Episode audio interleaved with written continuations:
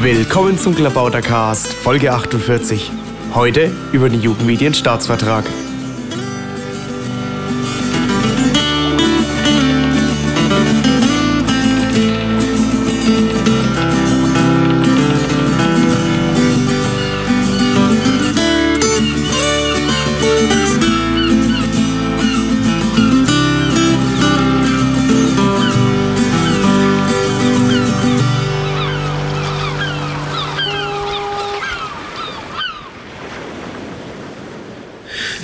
Willkommen zum Klabautercast. Nach langer Pause wieder mal mit Ben.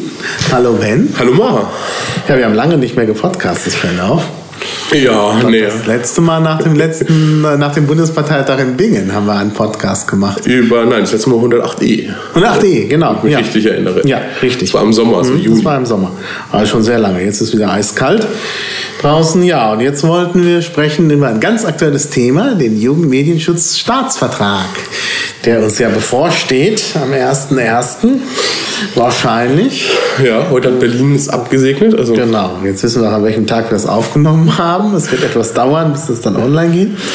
Ähm, ja, äh, vielleicht noch mal zur Erinnerung für alle, wenn du mal kurz erklärst, was ist der Jugendmedienschutzstaatsvertrag? der Jugendmedienschutzstaatsvertrag regelt den Jugendschutz im Rundfunk und den Telemedien. Er ist entstanden 2003. Da ist er ausgegliedert worden aus dem Rundfunkstaatsvertrag, wo es vorher drin stand, weil man dann die Telemedien und den Rundfunk gemeinsam ähm, ähm, gesetzlich geregelt hat. Also die Länder haben sie den Jugendschutz dann ausgegliedert. Seit 2003 gibt es diesen Jugendmedienschutzstaatsvertrag. Aber der betrifft ja auch das Internet. Ne? Telemedien.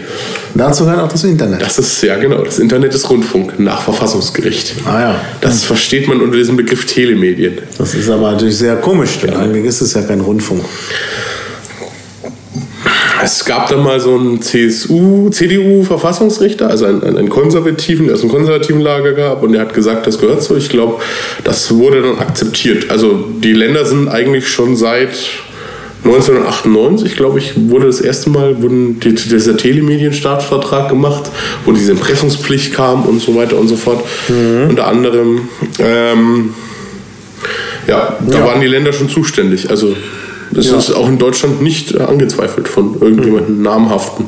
Groß. Also die Bundesregierung wollte es, glaube ich, mal auf Bundesebene ziehen. Aber eigentlich müsste man dazu die Verfassung ändern, höchstwahrscheinlich. Ja, und äh, gut, also Jugendschutz ist ja vielleicht eine gute Sache, weiß ich nicht. Aber vielleicht schon. Wo ist denn jetzt das Problem, wenn sich da jetzt alle um den Jugendschutz bemühen? Ich kann es jetzt mit den Worten von Tomate sagen. Wer schützt uns vor den Jugendschützern? Ähm, Jugendschutz hat ja eigentlich Verfassungsrang, also in gewissem Maße hat der Jugendschutz Verfassungsrang. Der Staat ist auf jeden Fall verpflichtet, die Jugend zu schützen, wo er weiß, dass etwas Schädliches passieren kann. Ähm, wo es so in einer Grauzone ist, ist es so ein bisschen Ge- Gestaltungsspielraum. Ähm, der Jugendschutz stand auch schon ziemlich lange in diesem Rundfunkstaatsvertrag eben drin. Der Rundfunkstaatsvertrag ist so er ist 87 aufgekommen, da wurde das duale System im Privatfernsehen ähm, ähm, eröffnet und dann musste, hat man halt reingeschrieben, gewisse Sendungen, so ab 16, äh, 18, die dürfen eben erst nachts gesendet werden, um zu verhindern, dass kleine Kinder das sehen. Ne? Ist- Erstmal klingt das relativ logisch. Ähm, das, das hat man dann 2003 eben auch aufs Internet angewendet. Also seit 2003 gibt es Sendezeiten im Internet. Ähm, wer bei ARD und ZDF vorbeisurft, der wird bemerken, die gibt es wirklich in Deutschland. Ähm, wenn ARD und ZDF irgendwas produziert haben, das ab 16 ist, dann ist es im Internet mit einer Sendezeitbeschränkung derzeit versehen. Äh, dann nimmt man die mitteleuropäische Zeit. oder? Serverzeit, ja. Also Deutschland. das ja. ist ja, also es sind ja nur die großen deutschen Anbieter und das Gesetz gilt auch nur in Deutschland. Also es geht dann nach deutscher Zeit, ja. Ah ja. Hm. Naja, gut, aber gut, das Internet ist global. Also irgendwie ist es schon seltsam, denn wenn man halt äh, die Jugendschutz dann äh, schützt, dann will man die Jugend ja überall, unabhängig von der Zeitzone schützen. Das ja.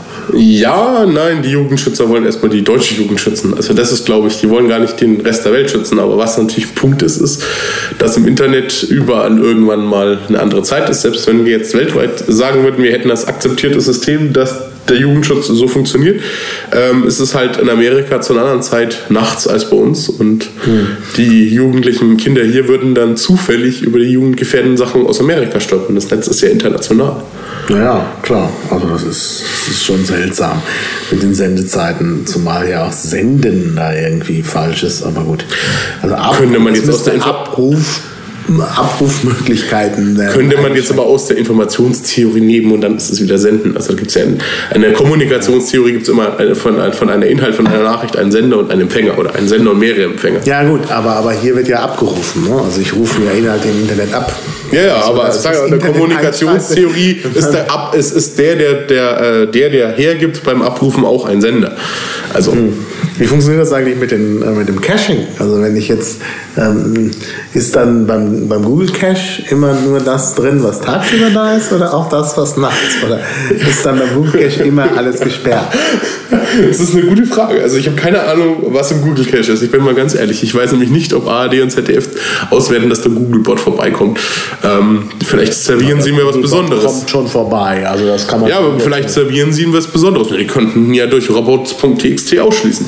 Sie könnten sagen, alle Seiten, die wir Sendezeiten haben, schließen wir per Robot. Ich habe keine Ahnung. Also gute Frage. Also das interessiert mich jetzt auch. Ja. Aber ARD und ZDF sind ja nicht die einzigen. Also irgendwo wird der Google-Bot schon vorbeikommen, trotz Sendezeit. Also ähm, die Sendezeit ist bisher ansonsten in Deutschland relativ selten verwendet. Es gibt ein paar Anbieter noch, die meisten sind halt einfach ins gehen, wenn sie sowas machen wollen, ins Ausland. Das sind eigentlich nur die großen Rundfunkanstalten, die ihren Inhalt haben. Dann vielleicht noch ein paar Spieleanbieter, die so irgendwie drüber nachdenken, so Flash-Spieleanbieter, obwohl das auch schon wieder so eine Grauzone ist. Im Allgemeinen wird dieser Paragraph des Jugendmedienschutzstaatsvertrags, das ist der Paragraph 5, auch kaum angewendet. Also mit den Sendezeiten derzeit. Der ja, Paragraph 4 ist schon heftiger. Also der ist öfters angewendet. Da geht es dann um harte Pornografie, ähm, um Pro-Anna-Foren fallen auch in den Paragraph 4. Das ist ein ähm, Pro-Anna, ähm, Magersuchtsforen. Pro-Anna. Aha. Also Anna steht für Anna äh, Exo. Oh, ich habe vergessen es jedes Mal, wie es heißt. ich weiß es auch weiß nicht, was du genau meinst, aber ich ja, Es gibt das lateinische Wort für Magersucht, ist Anna XX Oromie. Mhm. Also mir fällt der Name gerade nicht ein genau, aber Irgendwas mit Troph. Analexoromie oder sowas. Ne? Troph, irgendwas mit Troph müsste es sein. Aber gut, ist, ist egal. Die Foren, die das, also die, die das verharmlosen und auch Mädchen, wo sich Mädchen, die diese Krankheit haben, ähm, austauschen. Das ist ja jetzt nicht unser Thema. Ja, aber uns beiden, ja. Okay. Ja. Stimmt. Äh, die heißen halt Pro Anna. Also ja. das ist die Freundin Anna, so wird das mit einem N geschrieben. Ähm, und diese äh, Pro Anna Foren sind schwer entwicklungsbeeinträchtigend. Die sind in, Deutschland, in der Regel auch gar nicht in Deutschland gehostet. Wenn es in Deutschland gehostet werden würde, bräuchte man eine geschlossene Benutzergruppe. Das bleibt doch relativ unverändert.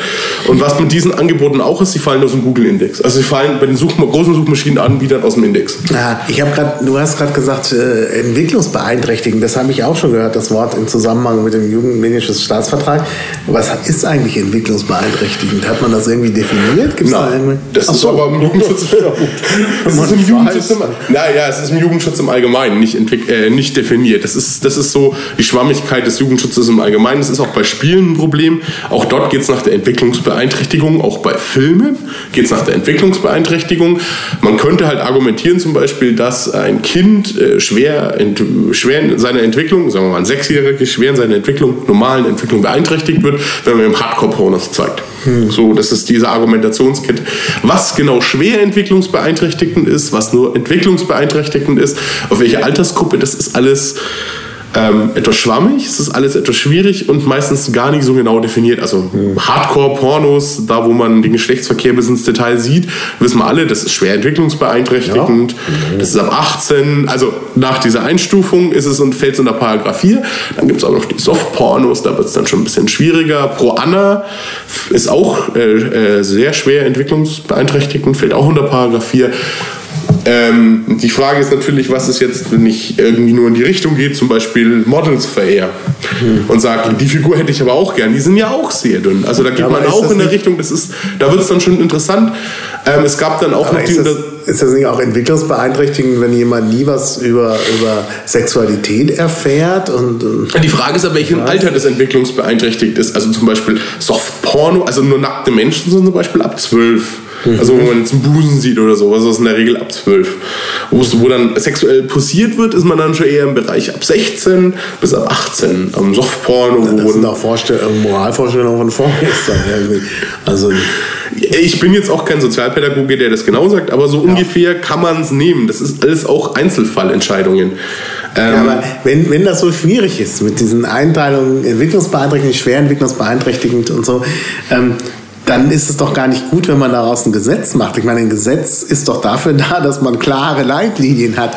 Und wenn das, das alles. Ist relativ üblich in Gesetzen, dass Aha. diese klaren Leitlinien gar nicht existieren. Es gibt ja auch sonst, ähm, in dem Fall ent, entscheiden das halt Sozialpädagogen und die Jugendschutz.net oder die äh, Jugendschutzbehörden und äh, die, die, die Aber hier müssen KLM. Richter entscheiden. Mhm. Im Zweifelsfall gibt es ein Bußgeld und es entscheidet am Ende auch ein Richter bis vom Gerichtssinn. Ja, ich würde sagen, ähm, und das ist ja auch normal. Also ist diese, diese Einzelfallbetrachtung gibt es jetzt in sehr vielen Rechtsbereichen, wo man sagt, ähm, wo im Wort, ähm, im Gesetz zum Beispiel das Wort angemessen steht. Und dann im Einzelfall muss geschaut, was ist angemessen. Also zur Strafprozessordnung gibt es auch ähm, einen Journalist, der berufsmäßig ist, ähm, sagen wir mal kurz beim Whistleblowing, der äh, der, dessen Wohnung darf nicht durchsucht werden, wenn er ein Geheimnis verraten hat. Ja, wann ist man berufsmäßig? Also bin ich zum Beispiel schon berufsmäßig. Aber es kann auch in Grenzfällen immer, in Grenzfällen hat man immer Einzelfallentscheidungen, mhm. wo dann wirklich solche Sachen abgewegt werden müssen. Weil wir so gewisse Einschränkungen haben, die ein bisschen schwammig sind, wo es dann wirklich auch auf,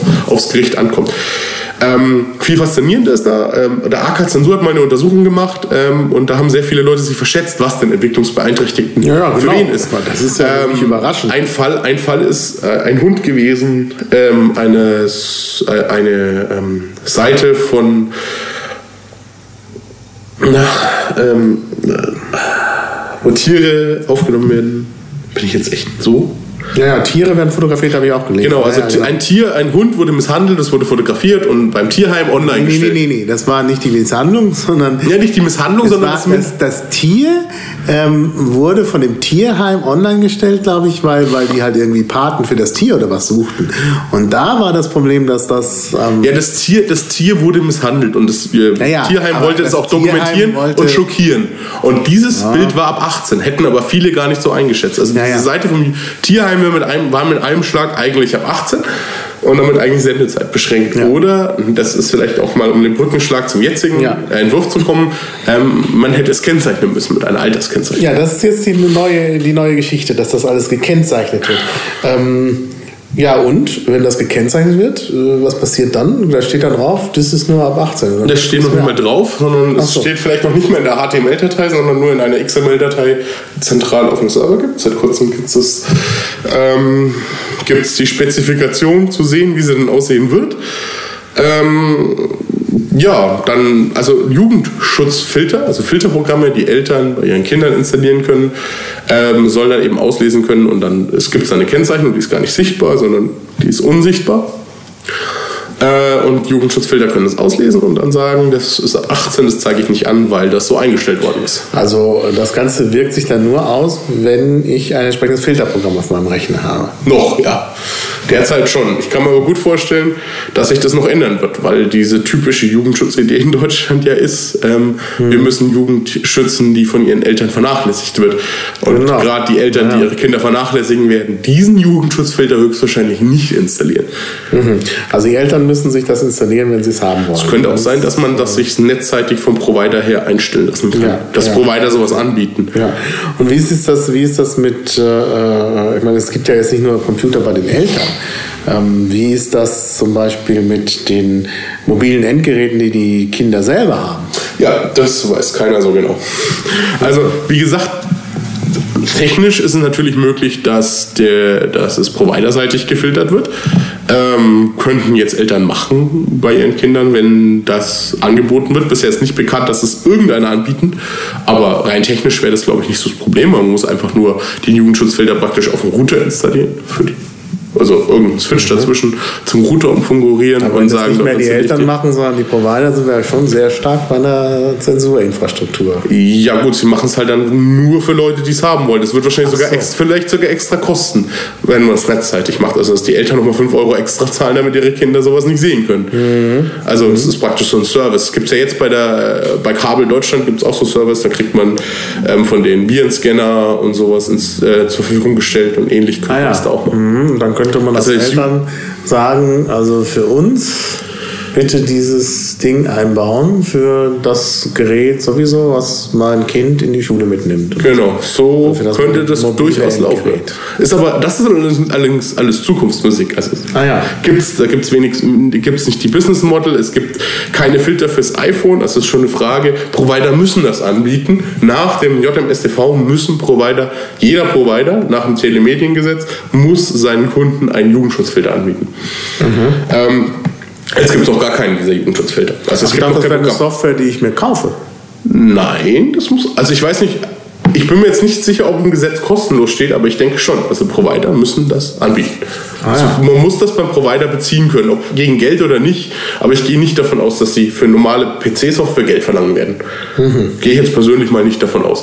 Interessant, also sowas hat aber interessante Implikationen, zum Beispiel Freifunk, weil auch die müssen das. Und dann ist die Frage, was müssen denn die Provider alles anbieten? Also ja. bei, äh, müssen die nur Windows-Software anbieten oder muss es auch Linux und Mac abdecken? Das ist schon die erste Frage, die ich mir stellen würde. Ähm, bei T-Mobile müssen die, gut, die können auch eine Windows-Software anbieten für die UMTS-Sticks, aber in der Regel surfe ich ja bei T-Mobile mit einem iPhone, einem HTC, einem ja, Nokia XYZ. Software, äh, ähm, das könnte jetzt sehr interessant werden. Also eigentlich hat ein Mobilfunkanbieter nur die, also die realistischste Option ist, dass die das netzseitig machen. Mhm. Die Frage ist ja zum Beispiel, inwieweit so eine Infrastruktur dann wirklich dediziert andere Geräte rauslassen kann, weil sie dürfen ja diese Deep Packet Inspection, die sie da machen müssen, weil sie müssen, also sie müssen irgendwie ein HTTP-Proxy dazwischen schalten, um es genau zu nehmen. Ähm, das dürfen die ja nicht in irgendeiner Form eigentlich nicht bei den anderen Geräten machen, weil sonst kriegen die ja mit, was man ansurft. Mhm. Mhm. Ja, das ist schon sonderbar. Da gibt es auch noch das Problem, wir hatten jetzt also die, die mobilen Endgeräte der Kinder und dann was, was passiert bei, bei öffentlichen äh, Geräten, also Schulen, Bibliotheken und so. Äh, müssen die filtern, müssen nicht filtern? Wahrscheinlich müssen die filtern, weil ich meine, ne? Ja, weiß keiner so genau. Also die sind äh, nicht, also eigentlich schweigt sich darüber das, äh, das Jugendmedische Staatsvertrag aus. Es gibt natürlich die Rigide an Schulen, dass sie sowieso die Jugend schützen müssen vor Inhalten im Internet. In Bayern gibt es da tolle Software für, die die Schüler regelmäßig auslachen, weil die Lehrer sie nicht mhm. bedienen können. Aber also es gibt in Bayern schon Filtersoftware, die funktioniert eben mit Whitelists bzw. Blacklists. Nee, mit Whitelists. Also ein Lehrer kann sagen, Social Media ist erlaubt, klicke ich an, ich habe jetzt Inhalte ab 16, 18 und dann wird es so eine Whitelist freigeschalten. Und mhm. irgendwie gibt es da so einen zentralen Anbieter, der diese Listen verwaltet und auf ganz Bayern verteilt und irgendwo im, ist es so ein Server und der regelt es dann für diesen Klassenzimmer, was der Lehrer da freigeschalten hat. Ja gut, das Problem ist natürlich, dass immer die neuesten Sachen dann da noch nicht drauf sind. Also wenn man jetzt sagt, wir machen jetzt Diaspora statt Facebook, weil es besser ist, dauert es wahrscheinlich Monate, wenn nicht Jahre, bis, auf, bis die Diaspora auf die Whitelist kommt. Ne? Ja, oder, also in die, oder in die entsprechende Liste dann einsortiert worden ist. Obwohl, obwohl ich es schon interessant fand, irgendein Piratenblog ist zum Beispiel als Porno eingestuft worden. Mhm. Hat mir mal irgendjemand, ich habe es mal auf Twitter mitgekriegt, ich weiß gar nicht, wer bei wem das war, aber ich habe es mitgekriegt, hey, dein Blog ist hier bei mir als Porno eingestuft in der Schule. Tja, Und deswegen gerade für mich nicht verfügbar. Ja, das ist natürlich schlecht. Und was ist mit ähm, Wikipedia zum Beispiel? Das ist ein sehr großes Problemfeld, wenn man so sieht, weil die Wikipedia beinhaltet zum Großteil kaum entwicklungsbeeinträchtigende Inhalte. Da hat der neue Jugendmedienschutzstaatsvertrag aber auch so eine kleine Hürde, denn ähm, Dinge, die ab 12 sind, das sind so eine Wikipedia, dürften das relativ viele Bilder sein, die müssen getrennt von Angeboten dargestellt werden für, äh, von Angeboten, die sich direkt an Kinder richten. Wenn jetzt also Wikipedia einträgt, also Wikipedia sich entschließt, oder der Deutsche, irgendwas für Kinder anzubieten, müsste sie auf jeden Fall auf eine andere Domain gehen. Also sowas wie Sendung mit der Maus, mhm. ne? Wikipedia für Kids. Das müsste auf jeden Fall schon mal sehr strikt getrennt sein von Inhalten, die ab 12 sind. Ansonsten müsste ich die ab 12 auch in eine Sendezeitbeschränkung legen, wo die Uhrzeiten nicht definiert sind. Hm. Ja, nun kommt ja die Wikipedia aus den USA. Ne? Also. Ja, das ist sowieso eine Frage. Und dann habe ich aber auch in der Wikipedia Sachen, die durchaus ab 16 sein dürften. Zum Beispiel gibt es so ein Video, also sein könnten. Es gibt ein Video zum Beispiel von einem Mann, der masturbiert. Mhm. Den hat Kobinien in meinem Blog gepostet, im Kommentarbereich. Dann gibt es dort Bilder von nackten Menschen. Deinem Blog? Ja, in meinem Blog. Dann ist das ja jetzt auch jugendgefährdend. Also ja, das könnte interessant sein. So selbst, schnell geht's. Selbst ja. ein Link, selbst ein Link zu so einer Ressource könnte schon so das Ganze. geht's. Ähm, müssen, müssen viele Wikipedia-Links verteilt werden, dann wird das Ganze absurd. Wie ist es denn mit fremdsprachigen Inhalten, also gerade in der Schule? Da will ich ja vielleicht auch, dass die Leute besser Englisch lernen, besser Französisch lernen. Da wird aber nichts gefiltert, ne? Denn Das wird alles gefiltert. Achso, das wird alles gefiltert. Das heißt, ich kann gar nicht mehr. Also das, sind, das weiß man eigentlich auch nicht. Wahrscheinlich kann man es in der Jugendschutzsoftware einstellen, was nicht gelabelt ist, ob es gefiltert wird oder nicht. Aber per se kann man davon ausgehen, wenn dann so ein Jugendschutzfilter eingesetzt wird, wird es gefiltert, weil YouTube, äh, YouPorn und RedTube oder wie sie alle heißen, werden natürlich keinen Alterskennzeichnung haben. Das sind amerikanische Anbieter, die Jetzt werden hast sich du aber böse Tipps gegeben in meinem Podcast. Ich kann jetzt auch noch 4chan ausfiltern. sagen, ja. Ähm, muss ich jetzt sofort das 18 Papa drauf machen. ähm, die werden sowas natürlich nicht haben. Von daher wird es interessant. Interessant wird auch, ähm, was passiert, sobald jemand im Ausland dann einfach so eine Seite ab 12 kennzeichnet, wo Porno drauf ist. Weil ähm, ich könnte mir gut vorstellen, dass es wirklich Anbieter gibt, die einfach vorbei wollen am Jugendschutzfilter. Vertrauenswürdig ist das nicht. Diese Dateien sind alle nicht signiert. Das heißt, ich kann die fälschen. Stimmt.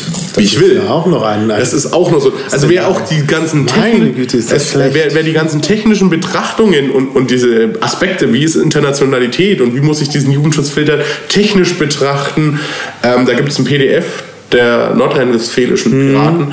Die haben da so eine sehr ausführliche, gute äh, ähm, Betrachtung geschrieben. Die wird auch gerne verlinkt in diesen offenen Briefen und so weiter und so fort. Ähm, Das ist ja der kann sich das mal durchlesen. Also technisch ist das alles sehr unausgegoren. Das ist aber für die Jugendschützer sowieso nicht so wichtig. Also ich habe mich in Bayreuth, war ich auf einer Fachtagung.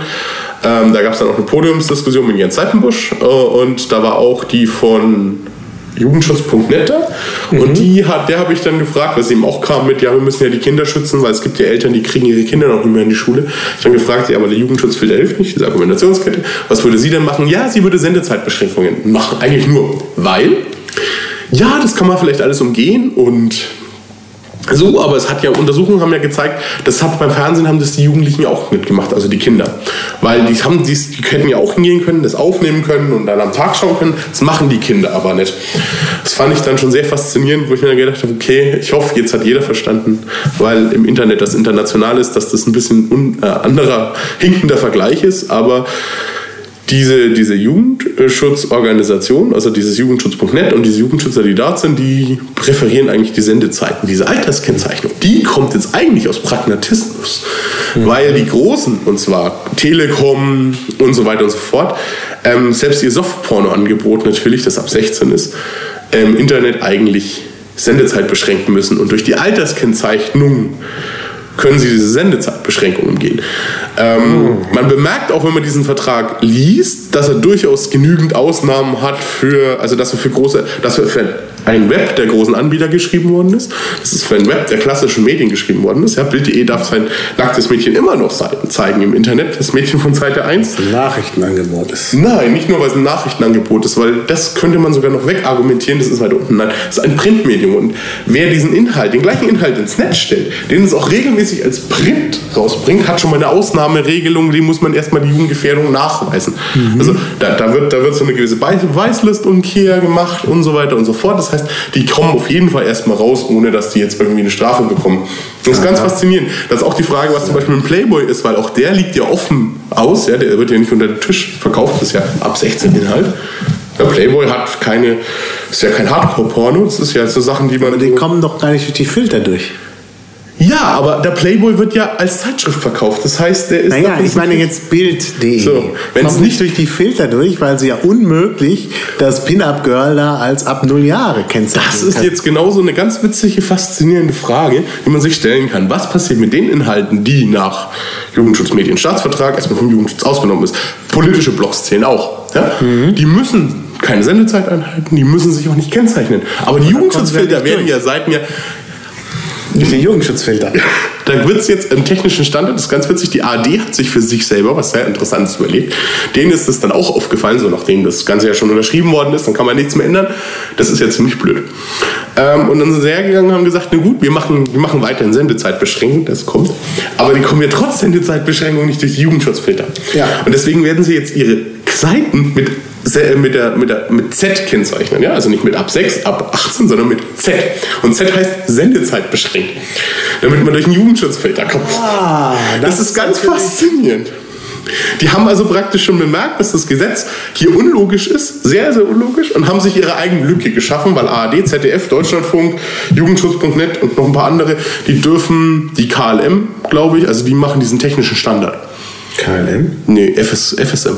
Freiwillige Selbstkontrolle Medien. Also das sind diese, diese, das Who is Who macht diesen Standard und die werden sich dann, also da haben sie eine zusätzliche Alterskennzeichnung Z eingeführt. Sehr faszinierend. Also das steht doch gar nicht drin in dem Staatsvertrag. im Staatsvertrag nicht, aber im Standard. Und im Staatsvertrag steht ja, es wird ein Standard definiert von diesen Behörden und da steht es dann drin. Das heißt, wer, wer, wer, wer, jeder kann dann sagen, ich habe Sendezeit beschränkt und sich erstmal mit Z kennzeichnen. Auch wenn er das nicht hat. Ja gut, man muss erstmal Inhalte ab 16 haben, damit er sich Sendezeit beschränken muss. Ach ja, richtig. Genau. Ja, und das würde natürlich bedeuten, dass Bild.de das auch machen kann. Vielleicht, unter Umständen. Das ist schon wieder, da ist es schon wieder ganz, also da ist schon wieder anders, weil das wäre unter Umständen eine falsche Kennzeichnung.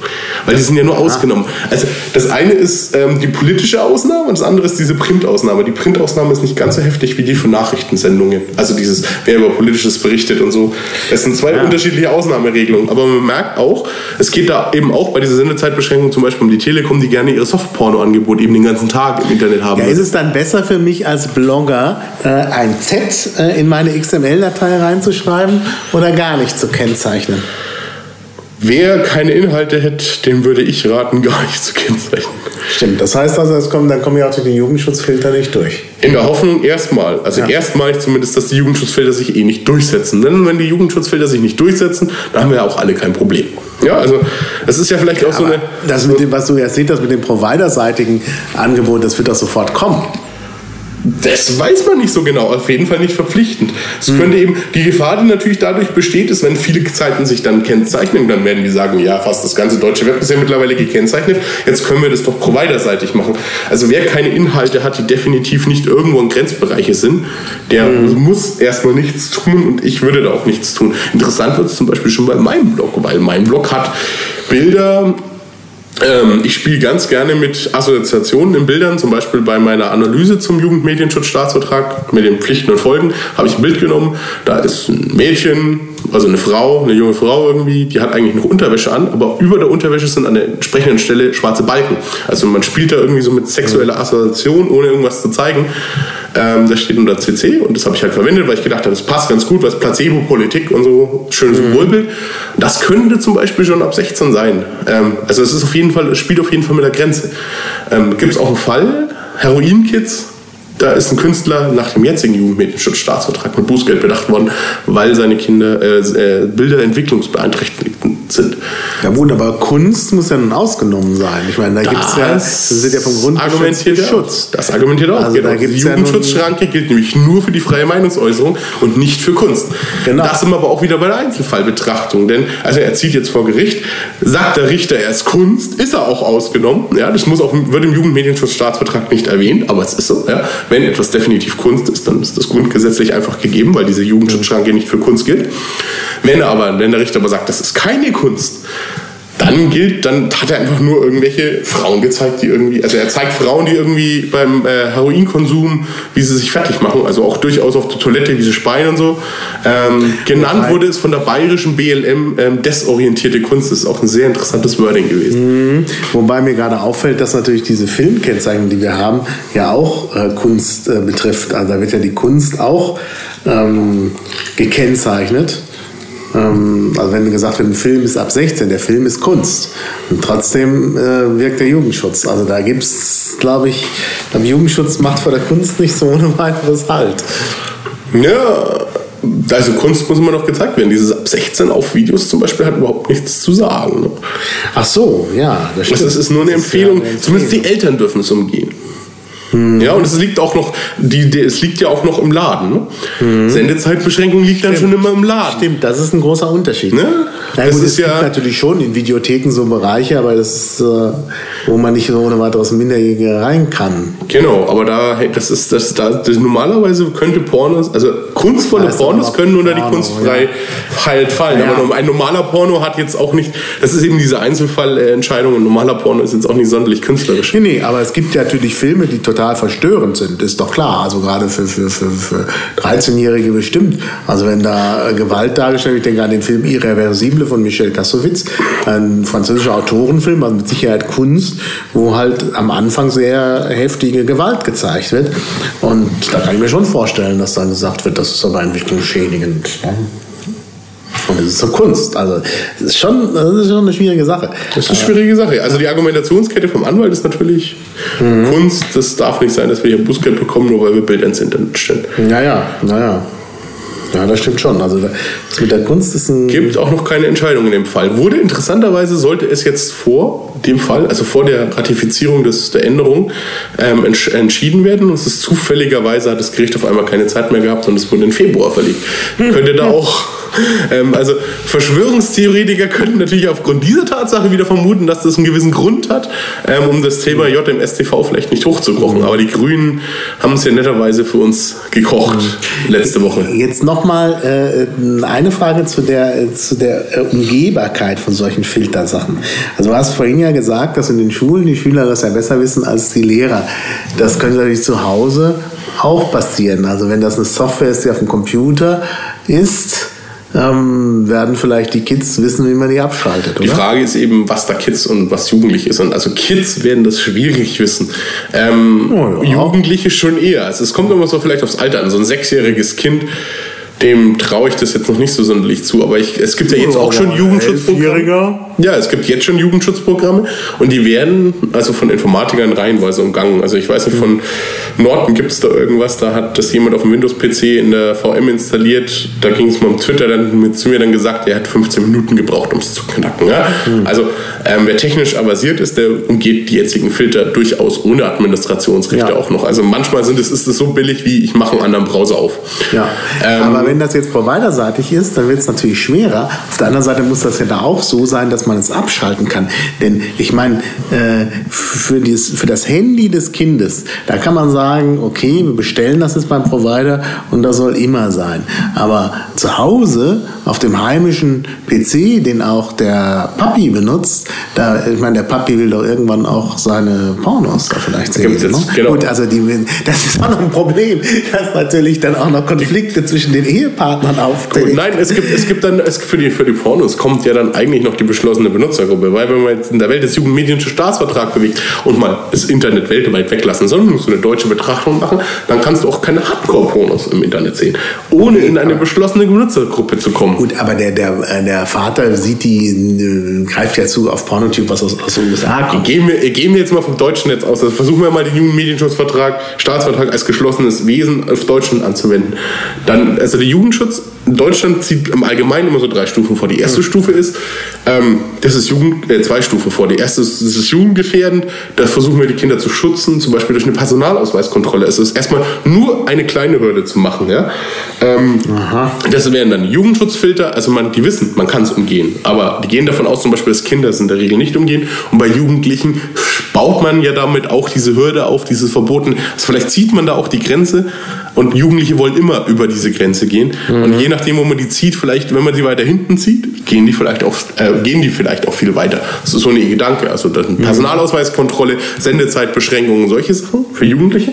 Und dann für richtig schwer entwicklungsgefährdenden wie Pro Anaform, die dürfte man auch in Deutschland betreiben. Man muss sie bloß für eine geschlossene Benutzergruppe machen. Ja, mhm. Hardcore-Pornos. Mhm. Und da geht man sogar einen Schritt weiter und sagt, da musst du Postident-Verfahren machen, beweisen, dass du, dass du du bist und 18 bist. Dann musst du einen gesonderten PIN bekommen. Das ist übrigens bei PayTV genau das Gleiche.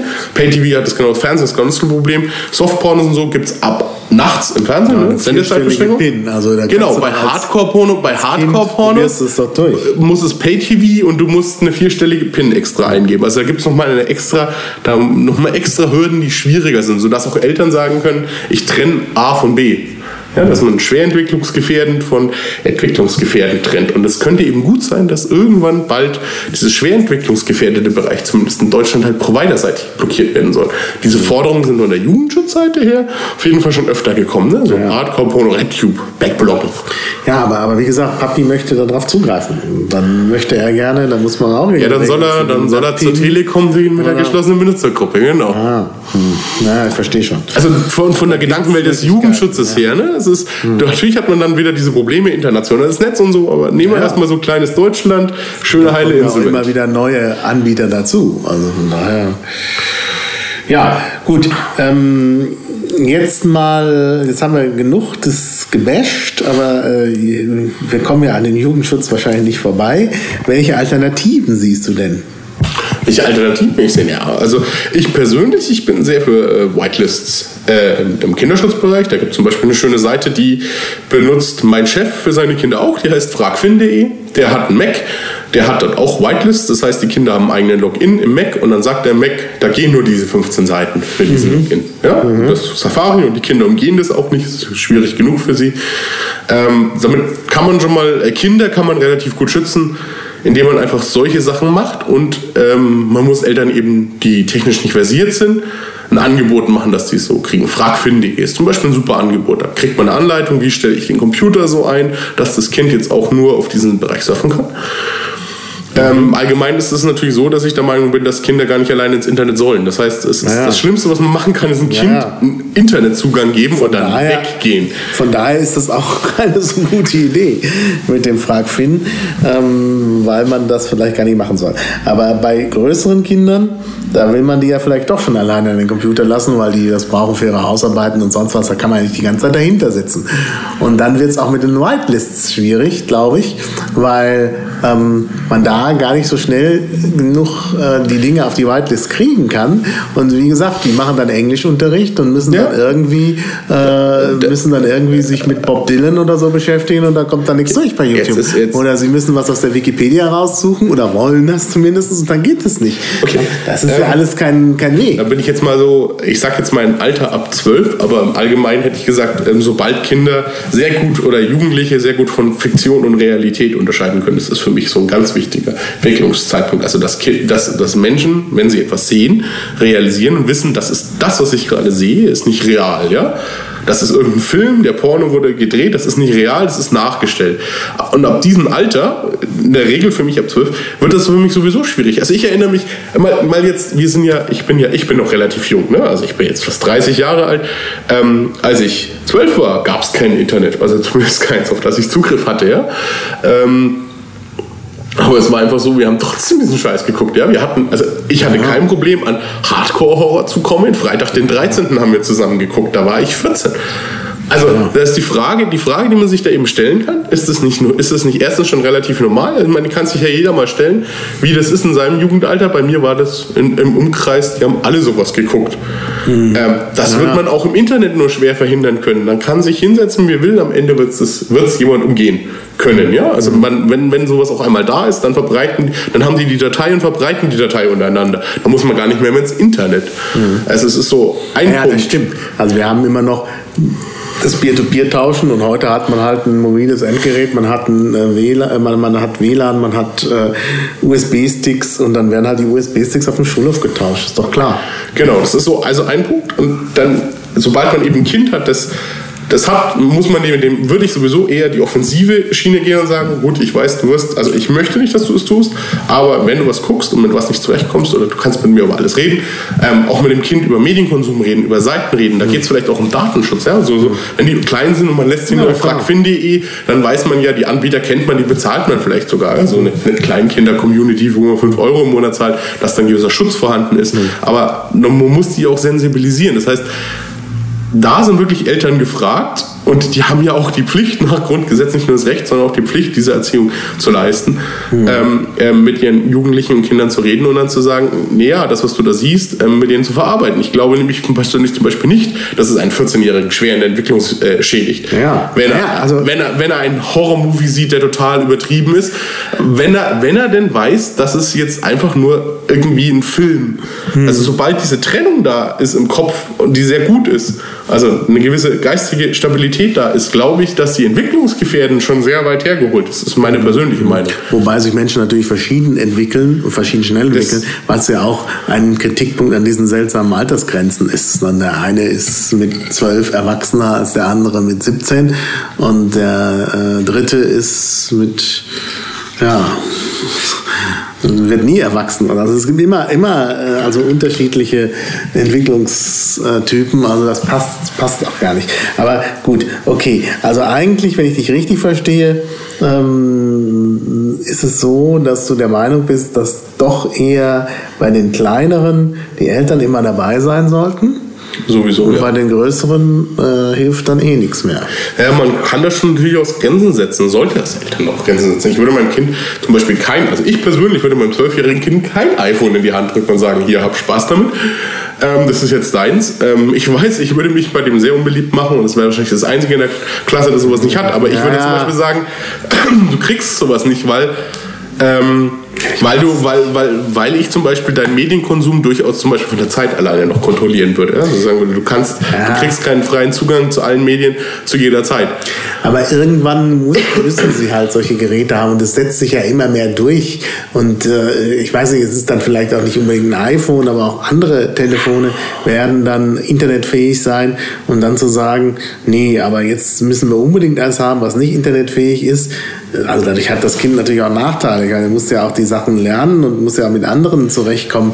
Also ich glaube, das wird man letztlich ab einem bestimmten Alter gar nicht ab mehr Ab einem bestimmten Alter, das, das sage ich, es wird schwierig. Und aber die USB-Sticks, die im, äh, in der Schule verteilt werden, naja, ne, da hast du noch keinen, keinen Zugriff. Ein drauf. Punkt, den, den man vielleicht auch da bedenken muss, es gibt eben wirklich Eltern, die äh, ihre Kinder vernachlässigen oder mit ihre, ihre, überfordert sind mit der Erziehung ihrer Kinder. Das ist, glaube ich, eher so ein Treffen.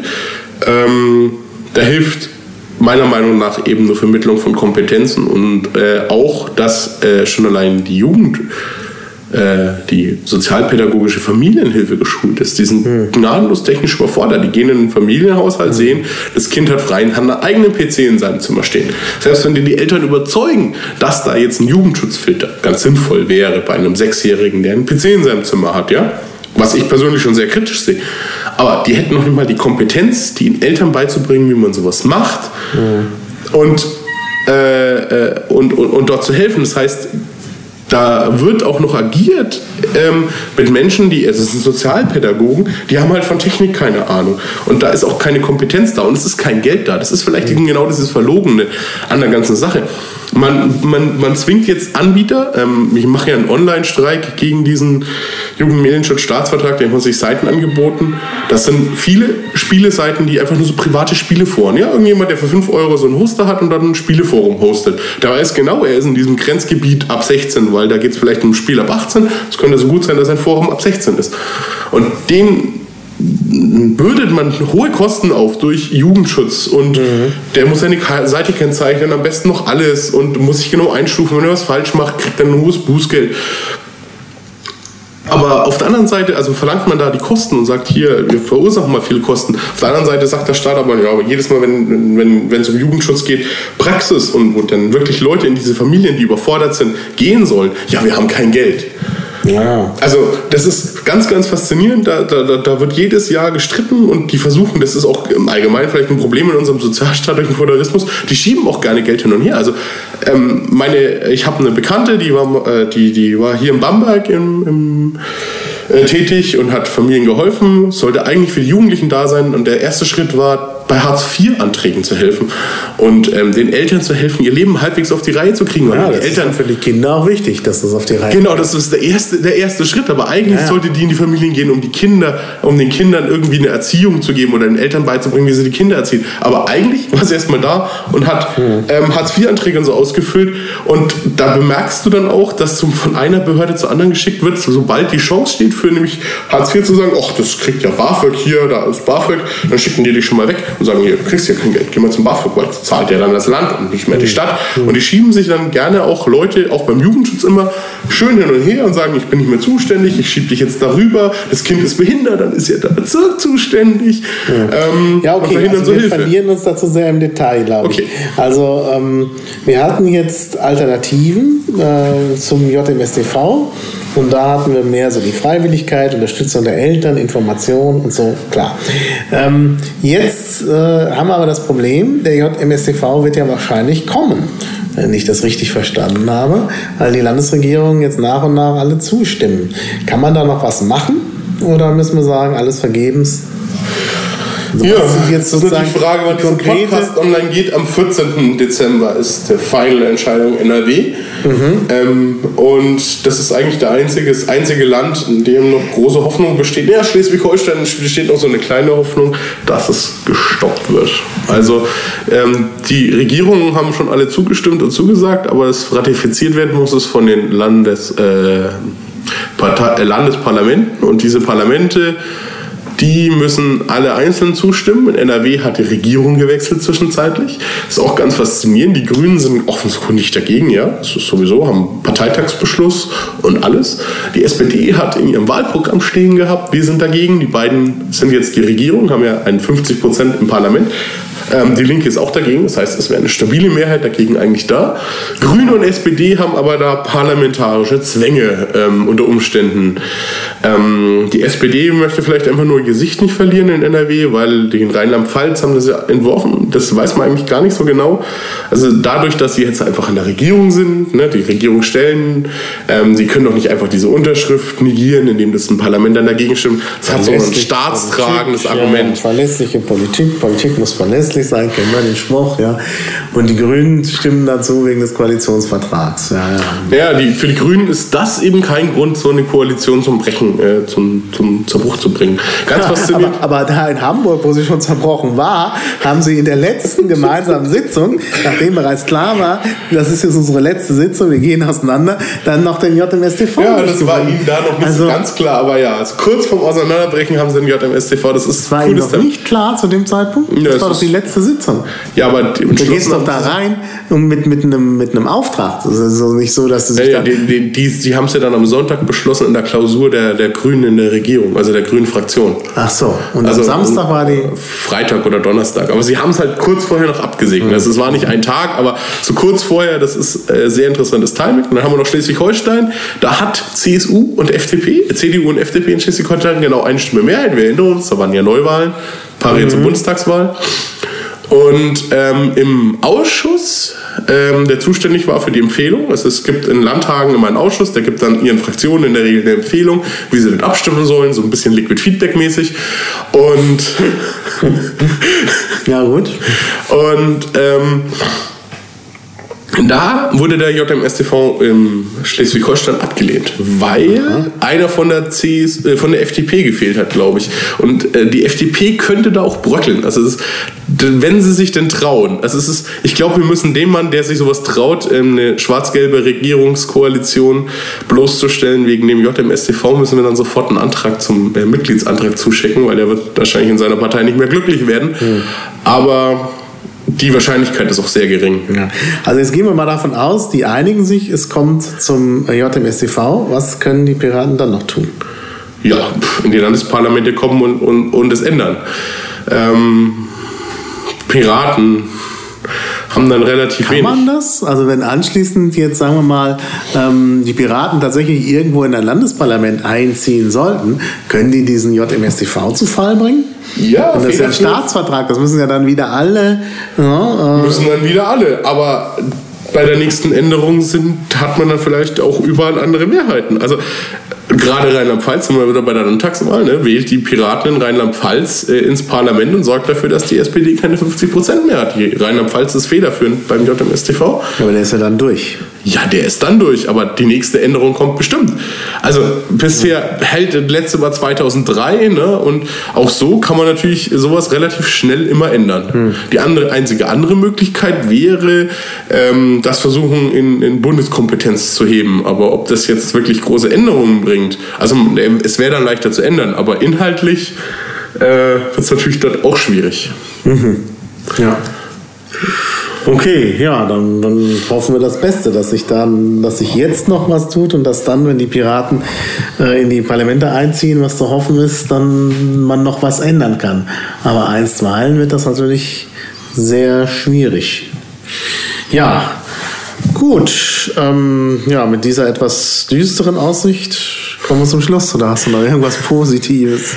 Ja, nee, es schreibt, ähm, ähm, also ich würde da durchaus einen Kampf noch aufnehmen und äh, vor allem in NRW die Leute nerven. Mhm. Ähm, in, in, Berlin wurde wohl gesagt von der SPD, ja, das Internet hat sich nicht genügend aufgeregt über diesen mhm. Staatsvertrag, deswegen mhm. sehen wir da jetzt auch gar keinen Grund, um unsere Meinung zu ändern. Ja. Im Prinzip ähm, stimmen die halt zu, weil der Wovereit mal unterschrieben hat.